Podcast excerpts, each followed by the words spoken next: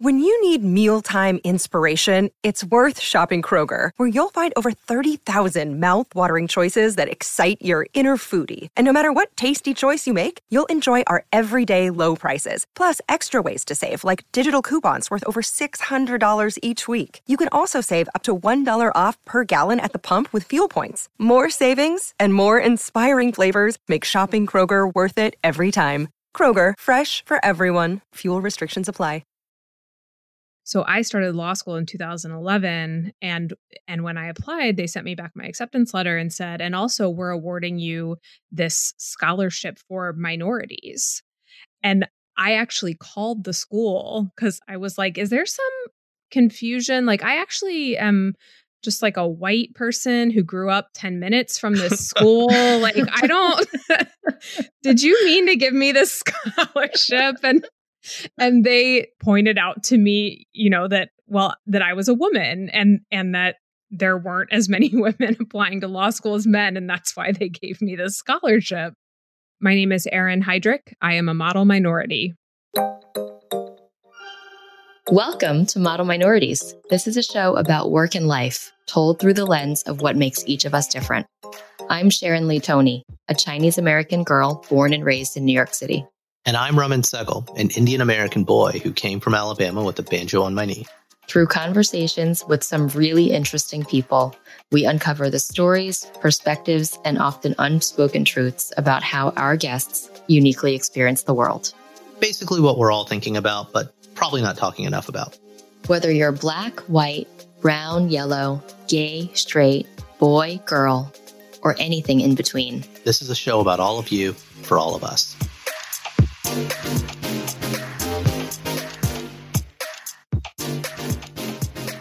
Today, we're talking to Erin Heidrich, an employment lawyer in Cincinnati, Ohio.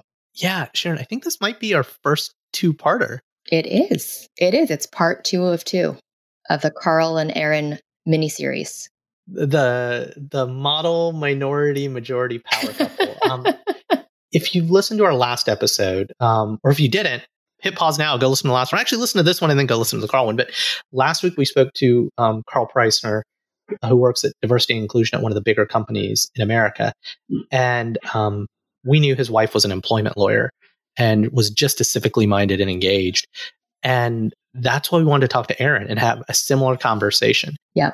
And I have to say, our conversation with Erin was maybe I'm biased because I'm a woman, but I I feel like we went pretty deep with Erin and I just I really enjoyed hearing her story and and getting her perspectives on things and she talked to us a lot about well we we asked her a lot of questions about her career which kind of came first in, in the conversation and told us she told us that she always wanted to be a lawyer even as a kid which you know we kind of found interesting like most kids but but she became a teacher first right? she did yep so she started off as a teacher and then she became a lawyer and she talked about her minority moment when she applied to law school. Um, she was granted a scholarship because they were supporting minorities in school. And she called up the, uh, she called the law school and she was like, do you have this right?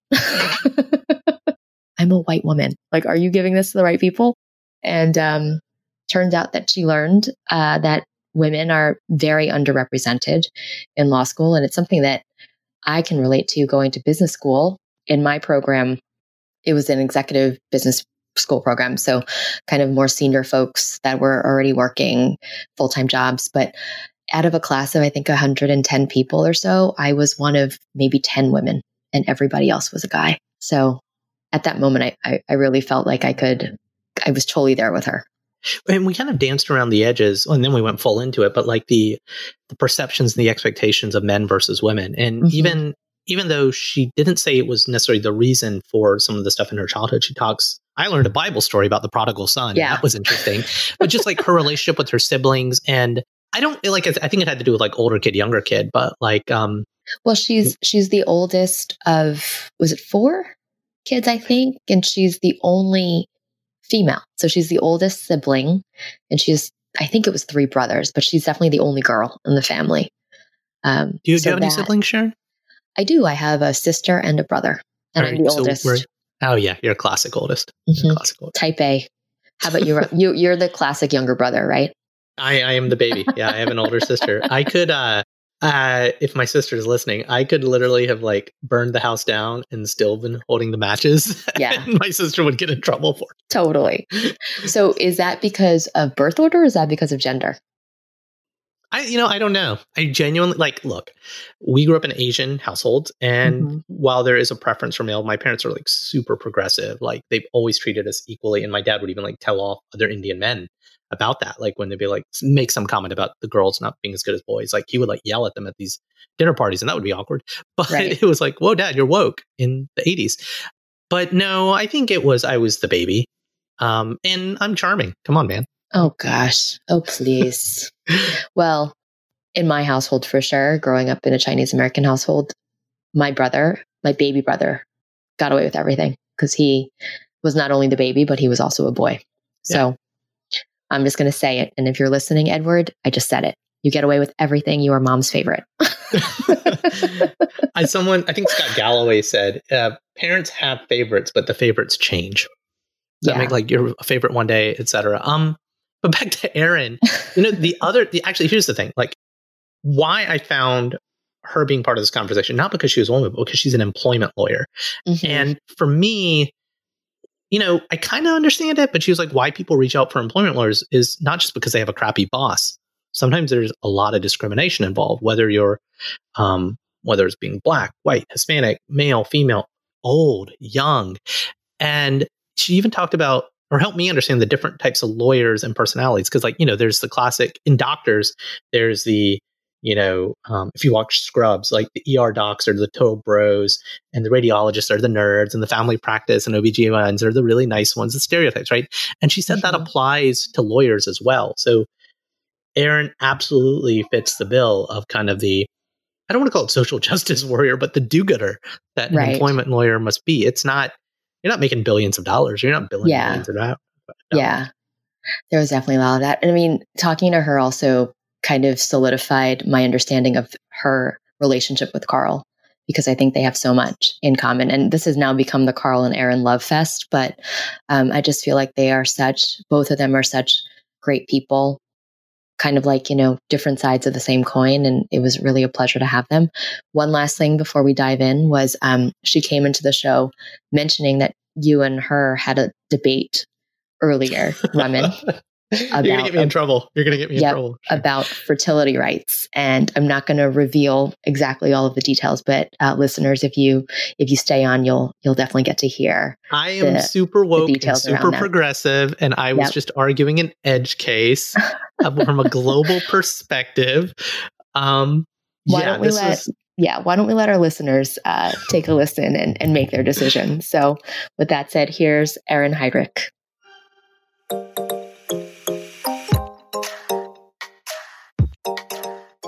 So, Erin, tell us a little bit about your professional job. Let's start with that. What do you do? Yeah, why do they pay you? Yeah.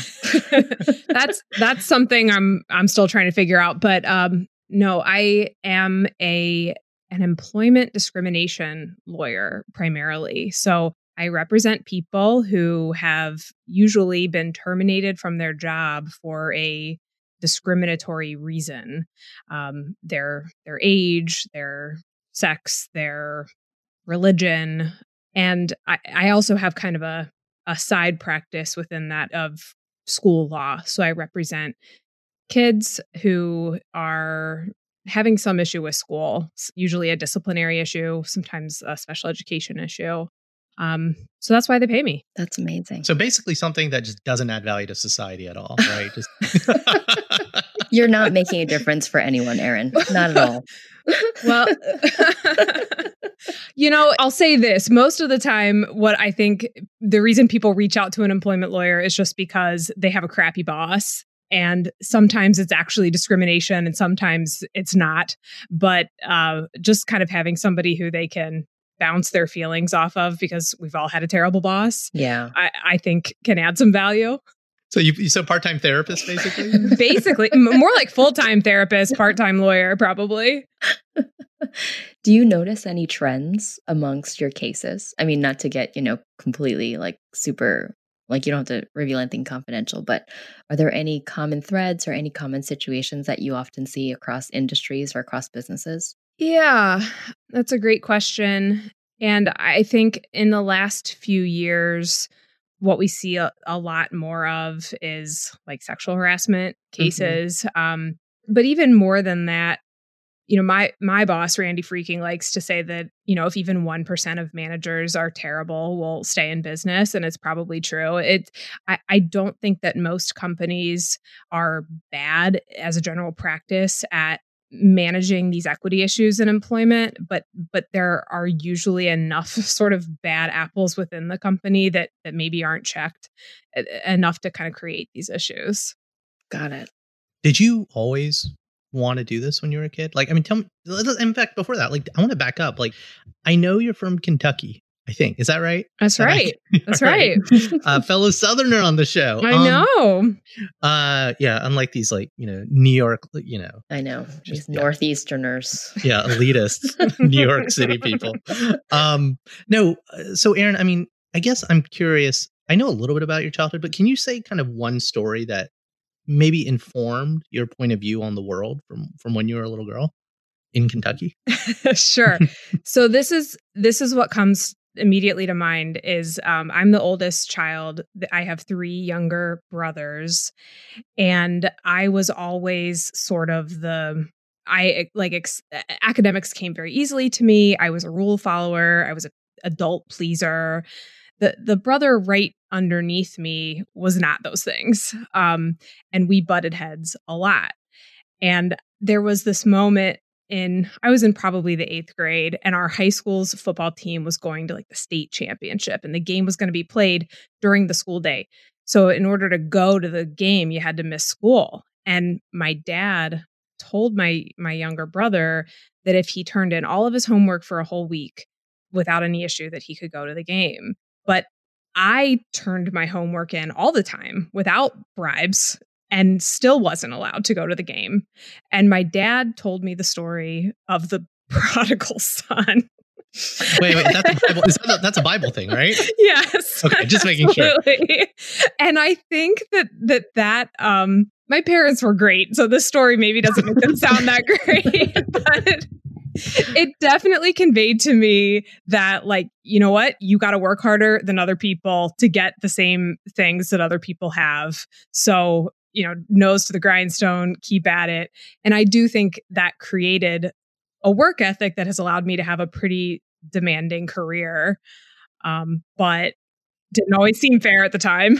oh, oh no, because I genuinely want to clarify because I don't know the story of the prodigal son. It just sounds biblical. Yeah, um, the way you said it. Yeah. So is that is it kind of like the were they indirectly or directly telling you you're a girl, you got to work just as, uh, twice as hard to be on the same level of men because that's how not because of what they thought about you as a girl but as that society's expectation is you're quote unquote just a girl is that I don't I don't know if it had anything to do with the fact that I was a girl um at least not that wasn't maybe at the forefront of their mind but mm-hmm.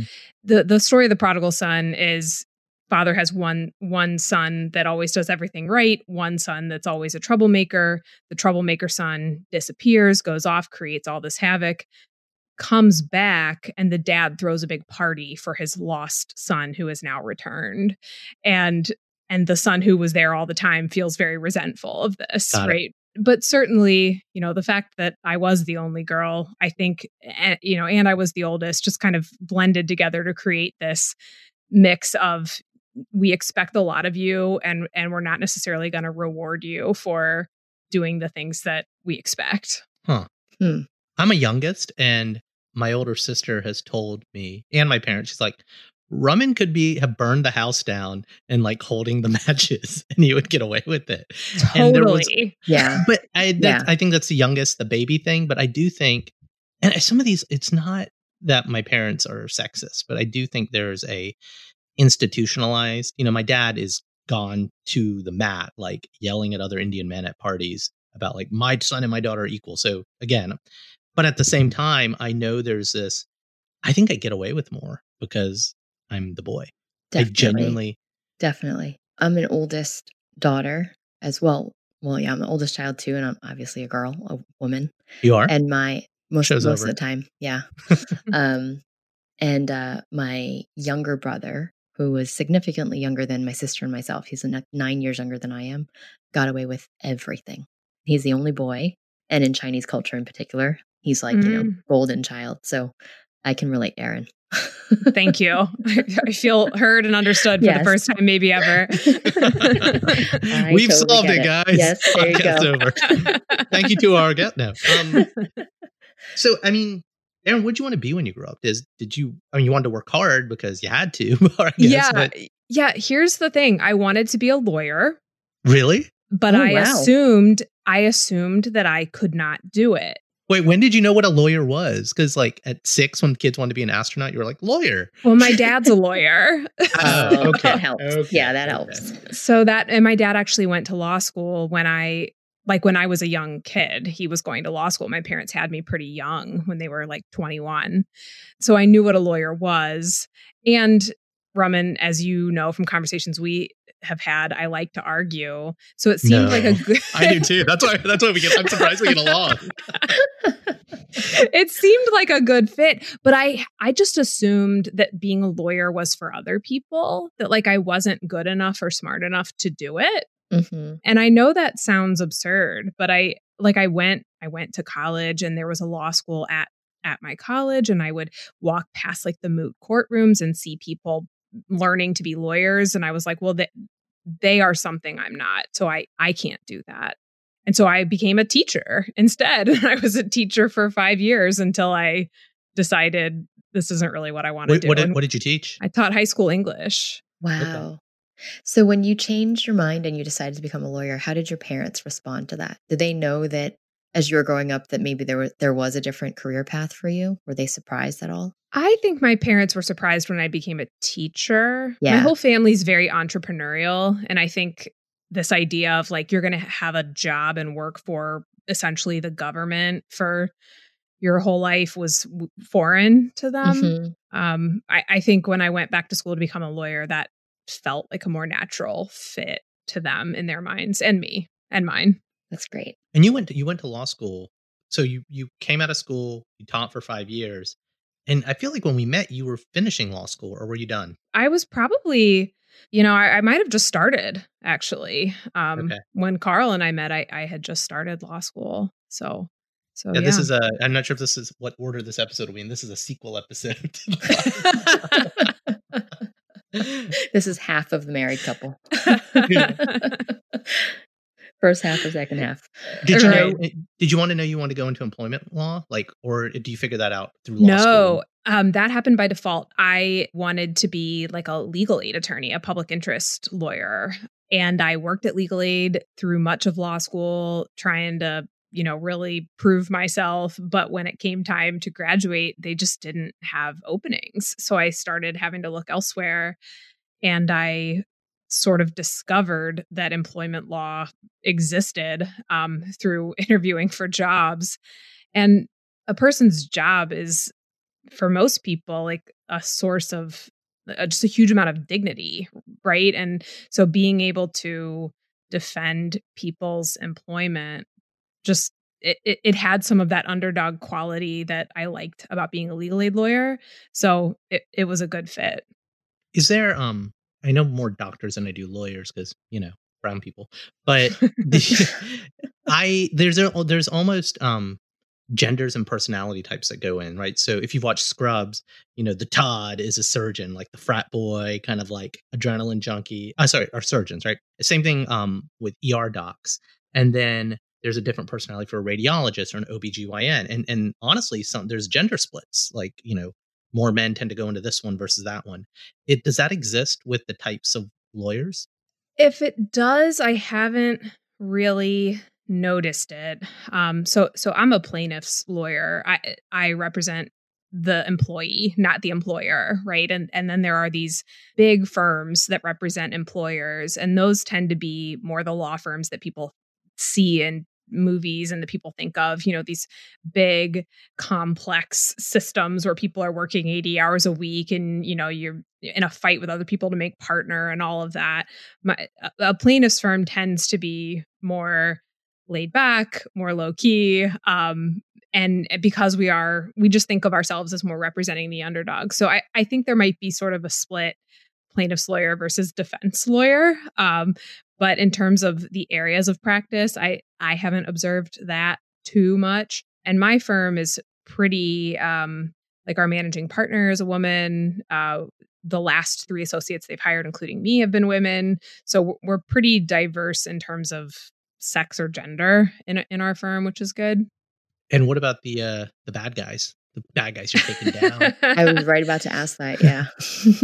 yeah. Eh, you know, honestly, I would say they are pretty diverse too. I don't know what the stats are on how many women are practicing law versus men right now. I, I know that so I started law school in 2011 and and when I applied they sent me back my acceptance letter and said and also we're awarding you this scholarship for minorities.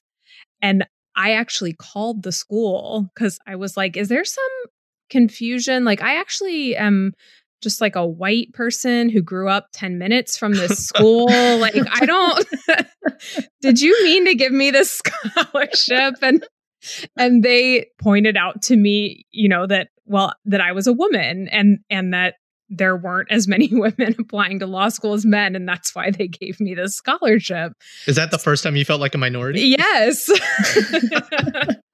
i still sort of feel like i stole something that wasn't mine um, but i mean it's true that that i was a minority in in terms of my my gender in in the classroom i don't think that's the case anymore what i've looked at lately says that there are more women than men in law schools now so I think great. I read that stat recently too. Yeah. Really? Yeah. Um, I think more women, just overall, I believe more women have finishing degrees across industries than men do. Oh, so, wow. Interesting. So we don't need to do this podcast anymore. Sexism is solved. Yep. We solved that completely. Done.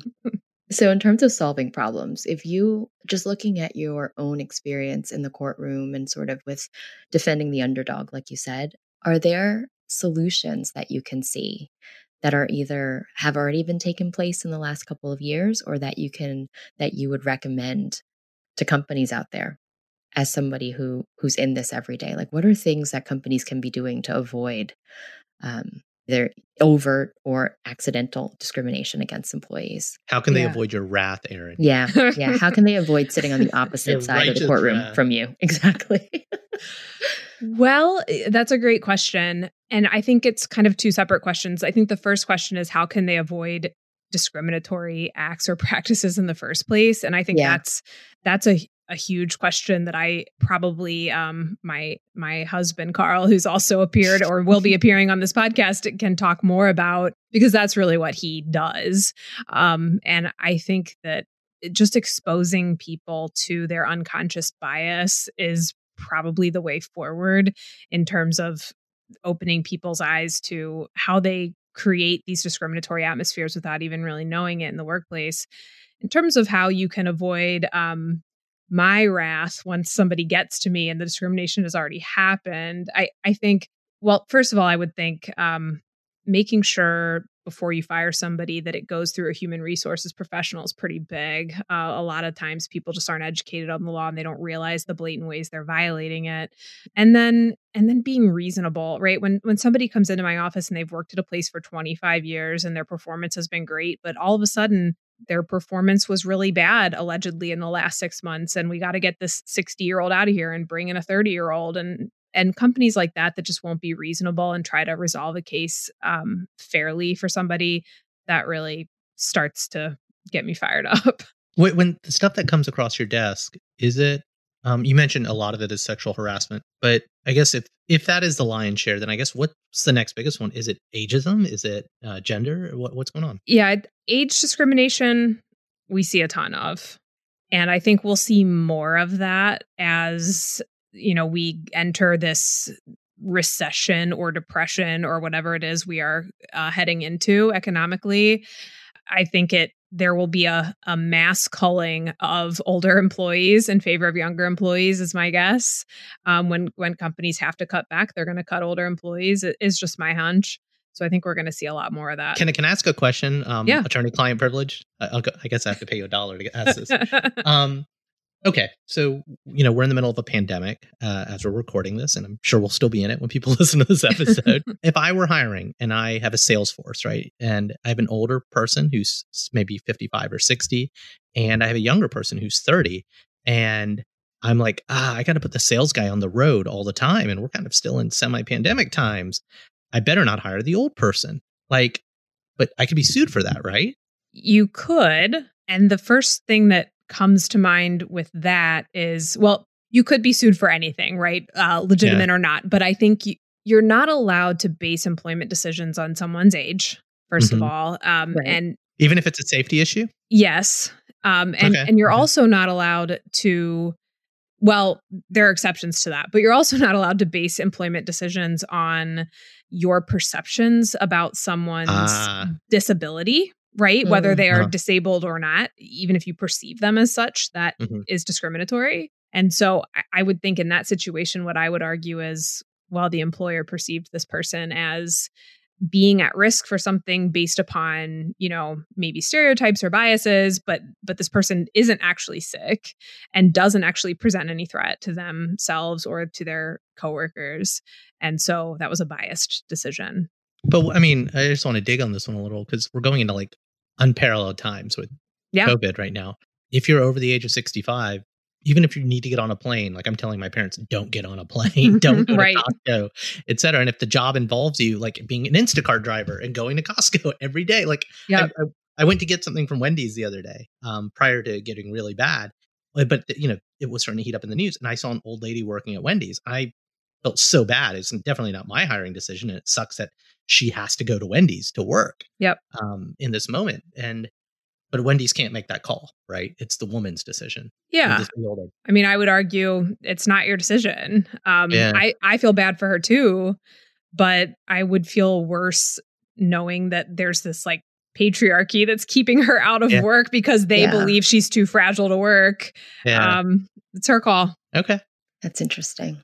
Yeah, I'm just kind of reflecting on that. That's really interesting because I've I've definitely noticed in the last 10 years or so that the number of senior citizens I see at the Wendy's and the McDonald's and the Starbucks and the um, the hourly wage workforce has definitely mm-hmm. increased. And I ask myself the same thing all the time of like, how did they get there? Was it their choice? Like all of those types of questions, or even just, you know, I, have never had to hire, so it's not like a hiring bias. But even as I see them lifting heavy things, I'm like, oh my god, like I'll run over and I'll offer my help, you know. Right. So it's it's just we live in a really interesting time. We do, and I it certainly the this pandemic is impacting lower wage workers. You know, more than most. I would guess that the three of us are probably our lives aren't going to look too terribly different a year from now than they do right now. But I, I definitely feel for the Uber drivers, the Instacart deliverers, the mm-hmm. DoorDash drivers, um, the fast food workers, because they they got to be out there interacting with the public. Yeah. Are you seeing? Um, and again, you can totally deflect based on what you're allowed to say about work or not. But well, two, two questions actually, the two sign of our times. One about COVID. Anything right now about employment in COVID that you're seeing? And the other one was about just kind of gig economy. Are you getting gig economy clients that are like, Uber sucks. Help me. you know, it's interesting. We don't normally, I'll answer your second question first. We don't normally get a ton of gig workers in our door. And part of that may be that gig workers don't have a ton of protection. They're not employees, they're independent contractors. Mm. So the normal laws that protect employees don't apply to them. But for the first time, for instance, gig workers are able to collect unemployment um, now under the new federal legislation, which has never been the case before. So, Does that change their classification? So do they have legal rights now? They they don't. They've not been converted to employees under like Title VII, for instance, which is the big federal yeah. anti discrimination law.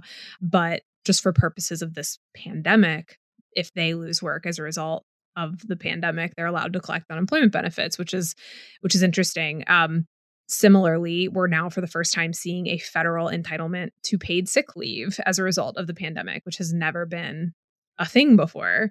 And so I kind of wonder if our employment laws and policies and practices are going to become more employee friendly in the long term as a result of this. I certainly hope so. And your first question, Raman, was it about just legal developments as re- related to COVID, or what was your initial? Yeah, question? yeah. It's like I, it, literally, is there a as someone called up, like that scenario I said earlier, like I didn't Mhm. hire the sales old sales guy because, which I haven't done. I don't hire people, right? But I didn't hire the old sales guy because I'm afraid he's going to get COVID and die. I can't let that happen. I'm going to hire the 30 year old, and then the six year old comes and sues me. Yeah. you to sue me. So I I have um a client right now who um her employer laid a bunch of people off, but and they said it was pandemic related due to a downturn in their business. Um, but it was clear that the people they laid off were all like 60 and older while they retained a bunch of younger people. I've seen a person get fired because they are an EMT, like on the weekends, and their employer was worried about them bringing COVID into the workplace. And whether that's legal or not, I don't know. um, we're gonna we're gonna figure it out. Wow. I'm so glad I'm not a lawyer. Oh my god. Yeah. and I'm just sort of I'm I'm thinking too. So um Raman and I are technically independent contractors at the moment. Yeah. And I run a team of complete like my entire team is independent contractors. And as you were talking just now, I was just thinking, you know, if we've had incidences where where people um had to get let go or just didn't get renewed for another project. And I've actually just run through conversations in my head of like, did I do that right? Like yeah. did I say the right things? And and I never I in this in this new role, I feel like I've been a little less sensitive about that. Whereas when I've worked for corporate America, we've like you know you follow all the checklists and you talk to HR a mm-hmm. certain number of times, and there's all this protocol. But now that I'm running my own independent contractor operation, it's kind of like okay, well, if we have a contract that matches your your skill set, great, you're on board. If we lose that contract, you just like there's nothing to give you and so we'll call you one day or best of luck to you on something else and that's just kind of how it goes and now i'm just wondering if if i'm even putting that into practice in the right ways or if that could like if there are guidelines that an employer of independent contractors should be following Yeah. Well, the good news is, in reality, most um, employees who get let go do not seek out the assistance of a lawyer. And eh, as independent contractors, they don't have a ton of rights. Right. Um, right but I I would say that you know what every employment discrimination case comes down to is what we call pretext, right? The reason given for the termination is that legitimate? Can you support it with documents? Um, can you support it with testimony about the conversations you had with this employee? Or is it clear that that reason you gave is a pretext for some other reason that you're trying to cover up? Mhm. And so I would say, as long as you are keeping good records and being forthcoming with your employees about what you or your independent contractors about what you tell them, then I don't think you have anything to worry about. So I guess on the flip side, if I were to kind of put myself into the shoes of someone who is an employee now at a company and they are a minority, whether it's by gender, by race, by age, and they feel uncomfortable in some way, what are some resources or where can they go for help? And what are kind of those checkpoints that they can review to make sure that it it it really is an issue or or not? Because I think sometimes when when a person is in that situation, they're really vulnerable and it's difficult to know when they should raise their hands and do something about it or say something about it versus um, just accepting it because it seems quote unquote normal. Yeah, the the answer probably is to talk to your human resources representative. Although, as an employment discrimination lawyer, I'm not like the biggest fan of HR generally. But um, No, because HR, I want to, I want to plug on that, Erin. HR is there to, yeah, Erin. HR is there to protect the company, not the people. It's literally, it's not called people management. absolutely, absolutely. And I've I've become awakened to that in the last couple of years in being involved in hiring and firing at startups, right? Um, yeah, I mean, so I just before you say go to HR, okay, if I'm a person, I feel like something's happening to me. I don't want to go to HR. So who do I go to, Erin? I can't pick up the phone and call a lawyer immediately, right? You I go to can. legal You can you can call a lawyer. So a lot of what we do is representing employees who are still employed and are experiencing some kind of bad situation at work and just sort of walking them through what their next steps are, right? They just I have a lot of clients that are still employed and they call me up and say this happened, how should I respond? What should my next step be?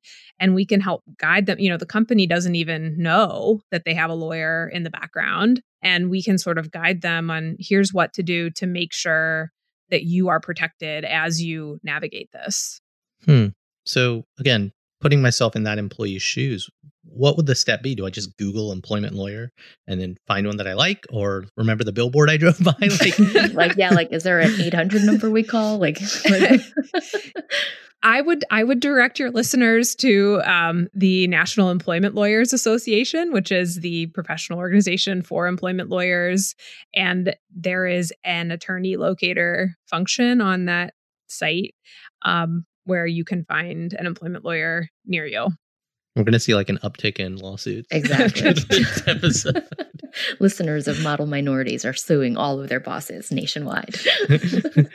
we should get like a, a referral code for that yeah, website. Exactly.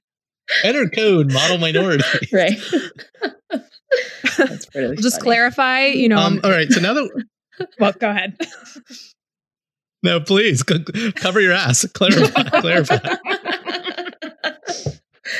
This is not an advertisement or a solicitation, nothing like that. Nothing that would fall under the uh, rules of professional conduct for attorneys. Thank you. We have to make sure that makes it into the edit. Call 555 3900 um, and get sued.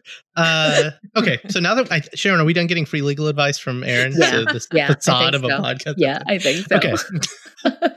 I actually want to bring it back um, a little more to you, Aaron. Um, I guess, yeah. Let's let's let's bring it back to you. I mean, how are you? The all the things you've seen and done in this last several years, and you know, seen the, probably the best and the worst in in your universe of people.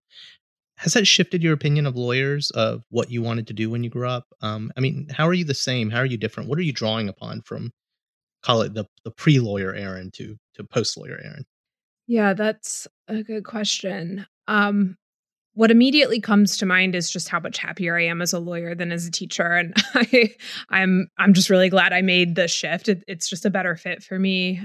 What is nice is that I do have this little niche school law practice, and so I'm able to draw on my experiences as a teacher to help other people with their educational issues. So I don't feel totally disconnected from that part of my life. Um, just personally, it has been I mean, you heard me say earlier about how I didn't go to law school because I thought that was just for like other better people to do. And just the feeling of knowing I I did it and I am a lawyer and you know, I first chaired my first trial last year, you know, which is a thing a lot of people never who are lawyers never never step inside a courtroom and never have a jury trial.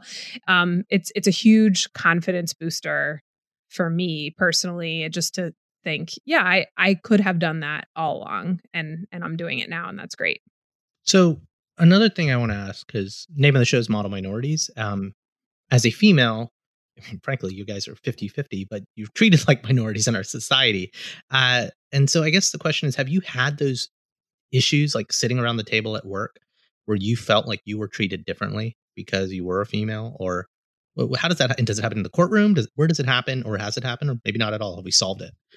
Um, we definitely haven't solved it. I would say my experience is like most women's experiences in the workplace. I and and like I said, my workplace is great, but you know, just being in meetings with my colleagues or or people outside of my firm who interrupt when I'm talking it's hard to talk about these sort of i can't believe i'm going to utter the word microaggression but like that's what it is. It, it, it's hard to talk about this feeling that you have that when you're in a room of other people that that you're just not taken as seriously because you're a woman. Um, i think that in the courtroom that happens less frankly um, but certainly just sort of in more informal situations i observe it. You know i went to a class for for lawyers recently and and they were talking about what women wear in the courtroom and one lawyer said that it, he finds that juries perceive women in pantsuits or women in um, who are wearing pantsuits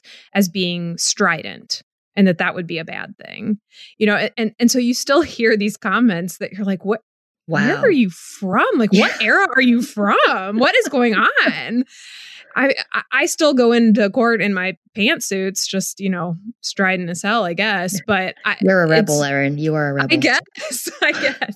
So you know, and I just think that is. I don't want to act like I have like the universal experience, but but just these sort of comments that you hear that you're just thinking, where did that come from? And and I think frankly, the 2016 election was a huge eye opener for me in that I sort of really did think that we'd come some way in terms of gender bias in this country and realizing that plenty of people that I knew and loved were very happy to elect someone who felt very free to grab people's body, grab women's bodies and brag about it was hugely eye opening for me. Wow. Okay, so I'm going to switch gears a little bit. You're married to Carl, who we may have already met before or we might be meeting soon on this podcast. And as I hear your stories, I feel like the two of you are really like a power couple in this space. Um, tell us a little bit about how you met and also how your professional missions kind of work together and complement each other. Yeah, that's that has been an interesting journey i think for both of us i, I don't want to speak for him but we we met on match uh and love that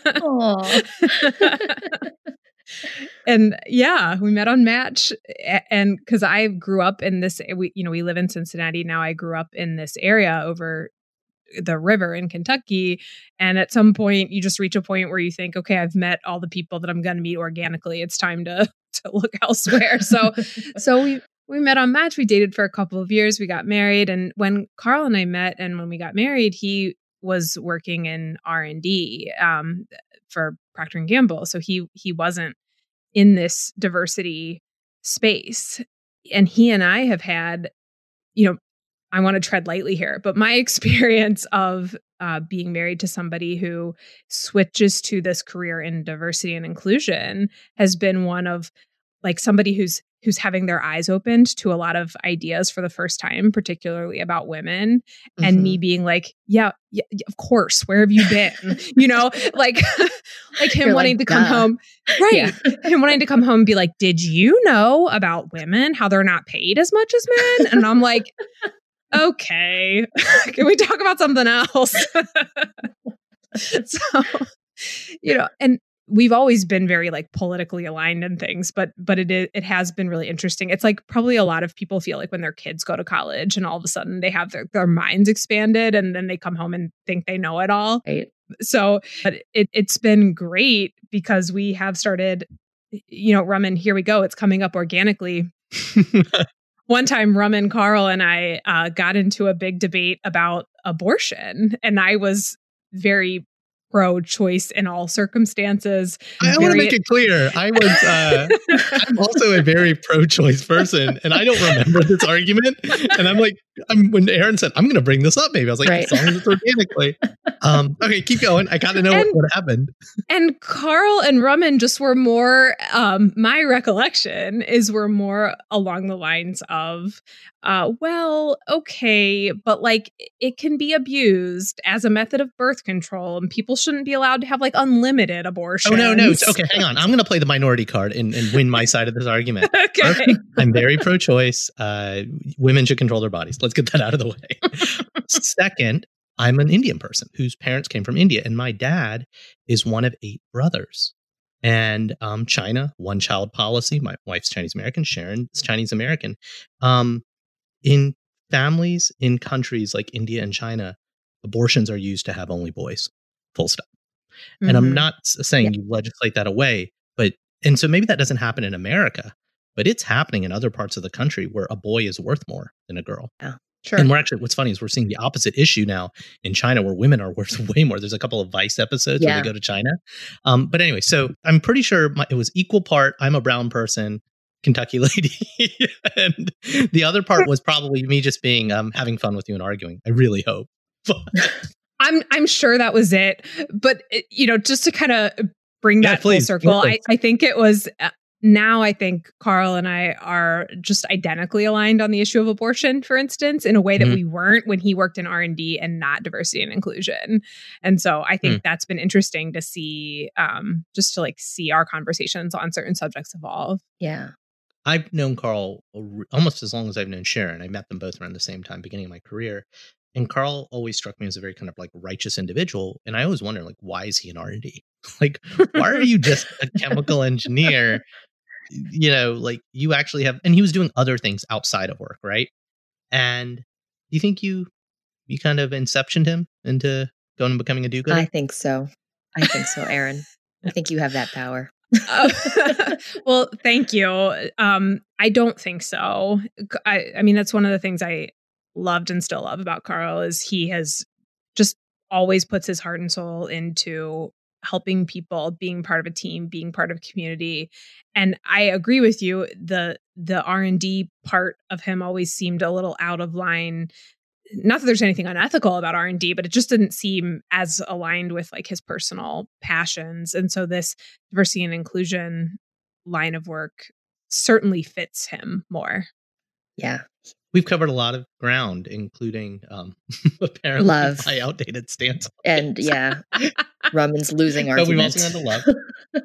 yeah, uh, this whole podcast is Raman's losing argument. I think every episode.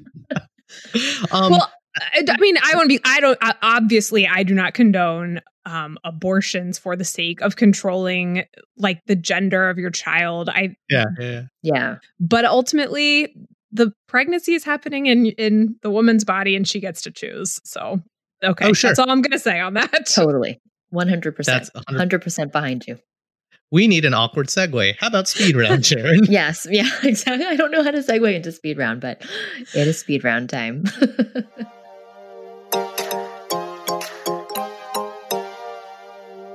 Erin, are you ready, you ready? for the speed round? Uh, sure, bring it on. All right. What's one thing about you no one expects? One thing about me no one expects is um probably that well, I I list I you know, I I mentioned this in kind of my list of things about me, but I I'm a pretty vocal atheist, but I do um take a silent retreat at a Catholic monastery every year. Just kind of wow, strange. That's really cool. No, that's so awesome. Um so two part question. Uh first, are you more of a book, movie or TV show person? TV show. All right. Which is different than it used to be, but TV's so good right now. Okay. and we next have question. So Sorry. yeah, yeah, no. So what, what's a what's a TV show that has um, characters that you really relate to?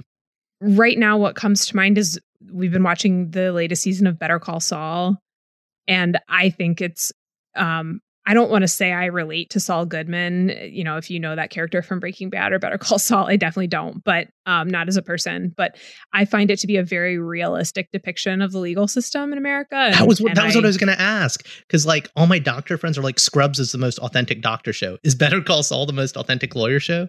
I, I find it to be I mean it, it involves like drug cartels and I don't have any I don't do any work with like that segment of the world. So I don't really know in that aspect. But yeah, I find that just like it's satisfying to see on television the correct like courtroom procedures followed. And so, yes, in that aspect, I think it's very realistic.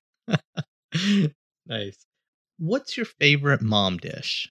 Um, Uh, so my mom makes a chicken enchilada casserole that is basically nothing but chicken tortillas and like lots of cream and cheese and you bake it in the oven for an hour or whatever and it's like an affront to actual Mexican cuisine but it is really good. What's your least favorite food? What was I eating recently and I thought I don't care for this. I don't love olives. I guess I'll say that. All right. So Erin doesn't like Mexican people based on her enchiladas, and she doesn't like Italian people based on her olives. I'll allow it. All right. All right. Okay. Two more questions for you. Who is someone out there that you would want to interview on a podcast? Okay. So, so the person I would love to interview for a podcast is um, an LA Times journalist named Barbara Demick, who wrote a book about North Korea called Nothing to Envy. And I have a deep fascination with North Korea. And I would really like to interview her about that book. All right. So I think the deep fascination with North Korea is more of the unexpected fact than the Catholic monastery. yeah, I actually want to go there. Um, but please when don't. I told my, please, please when don't. I told my well, it didn't help that like an actual kid from Cincinnati went there and got arrested and died. That that definitely tempered my desire, but but I think I'm still going to do it someday. Nice. Um, I think this is a current one, but I am curious. So, Erin, is there a place that you've gone to that you'd like to go back to in terms of travel? Japan. What part of Japan? Literally any part. Um, the part that allows her to sneak into North Korea, apparently. It, well, yeah, I'm gonna go to North Korea. I'm I'm gonna do it someday. I'm not gonna tell anybody, but I'm gonna go. But yeah, Carl and I went to Japan last year. It was my first time there. We spent three weeks there. I just I thought it was a wonderful place to travel. It it's got to be one of the easiest places to travel, um, but it's different enough from my everyday that it's really fascinating and fun. And I just can't wait to go back. Yeah, one of my favorite places in Japan was Kyoto. I love yes. little town. So beautiful. Yes, absolutely. Let's go. Love to go there again. Yeah, we'll plan it. Definitely. okay, last question. Are you ready? Ready. What does being a model minority mean for you? So I don't often think of myself as a minority, although as a woman, I am certainly a member of like a subordinate culture. And what it means for me is that I just try to act like I don't think about that too much. And it often I think can can rub some people the wrong way in the sense that like I I I don't feel timid about speaking up in meetings. I don't feel timid about walking into the courtroom in my pantsuits and I I guess I sort of like the power that that comes from that. That's fantastic. Yeah, that's an awesome answer. Yeah. I, I want to play that back for my daughter in a few years. well, thank you so much, Erin, for spending time with us and for talking to us about your story. Thank you, guys. This has been really fun. Yeah, this is a lot of fun. Thanks so much. And that's our show. Like what you heard? Please subscribe and rate us on your favorite podcasting platform. For more about this episode, links to things mentioned, or to join the conversation, visit modmypod.com. We'd love to hear from you. Now here's a preview of our next episode. And she started asking me where I was from. And you know, I don't I didn't really want to entertain her because like the fuck. Um, you know. but I, I, you know, I said, you know, let's let's make a game out of this. I said, "Where do you think I'm from?" Mm-hmm. And she said, "Japan." I said, "Oh no, that's not right." Yeah. And then she said China, and I said, "Well, yes, but that's obvious, isn't it? That's rather easy." And I think kind of playing that game with her was a way of re-exerting control over the situation. Mm-hmm. Like, mm-hmm. oh, you want to play the Asian guessing game? Let's play the Asian guessing game. That's it for now. I've been Raman Sehgal. And I'm still Sharon Lee Tony. Remember, we're all model minorities out there. We'll talk to you soon.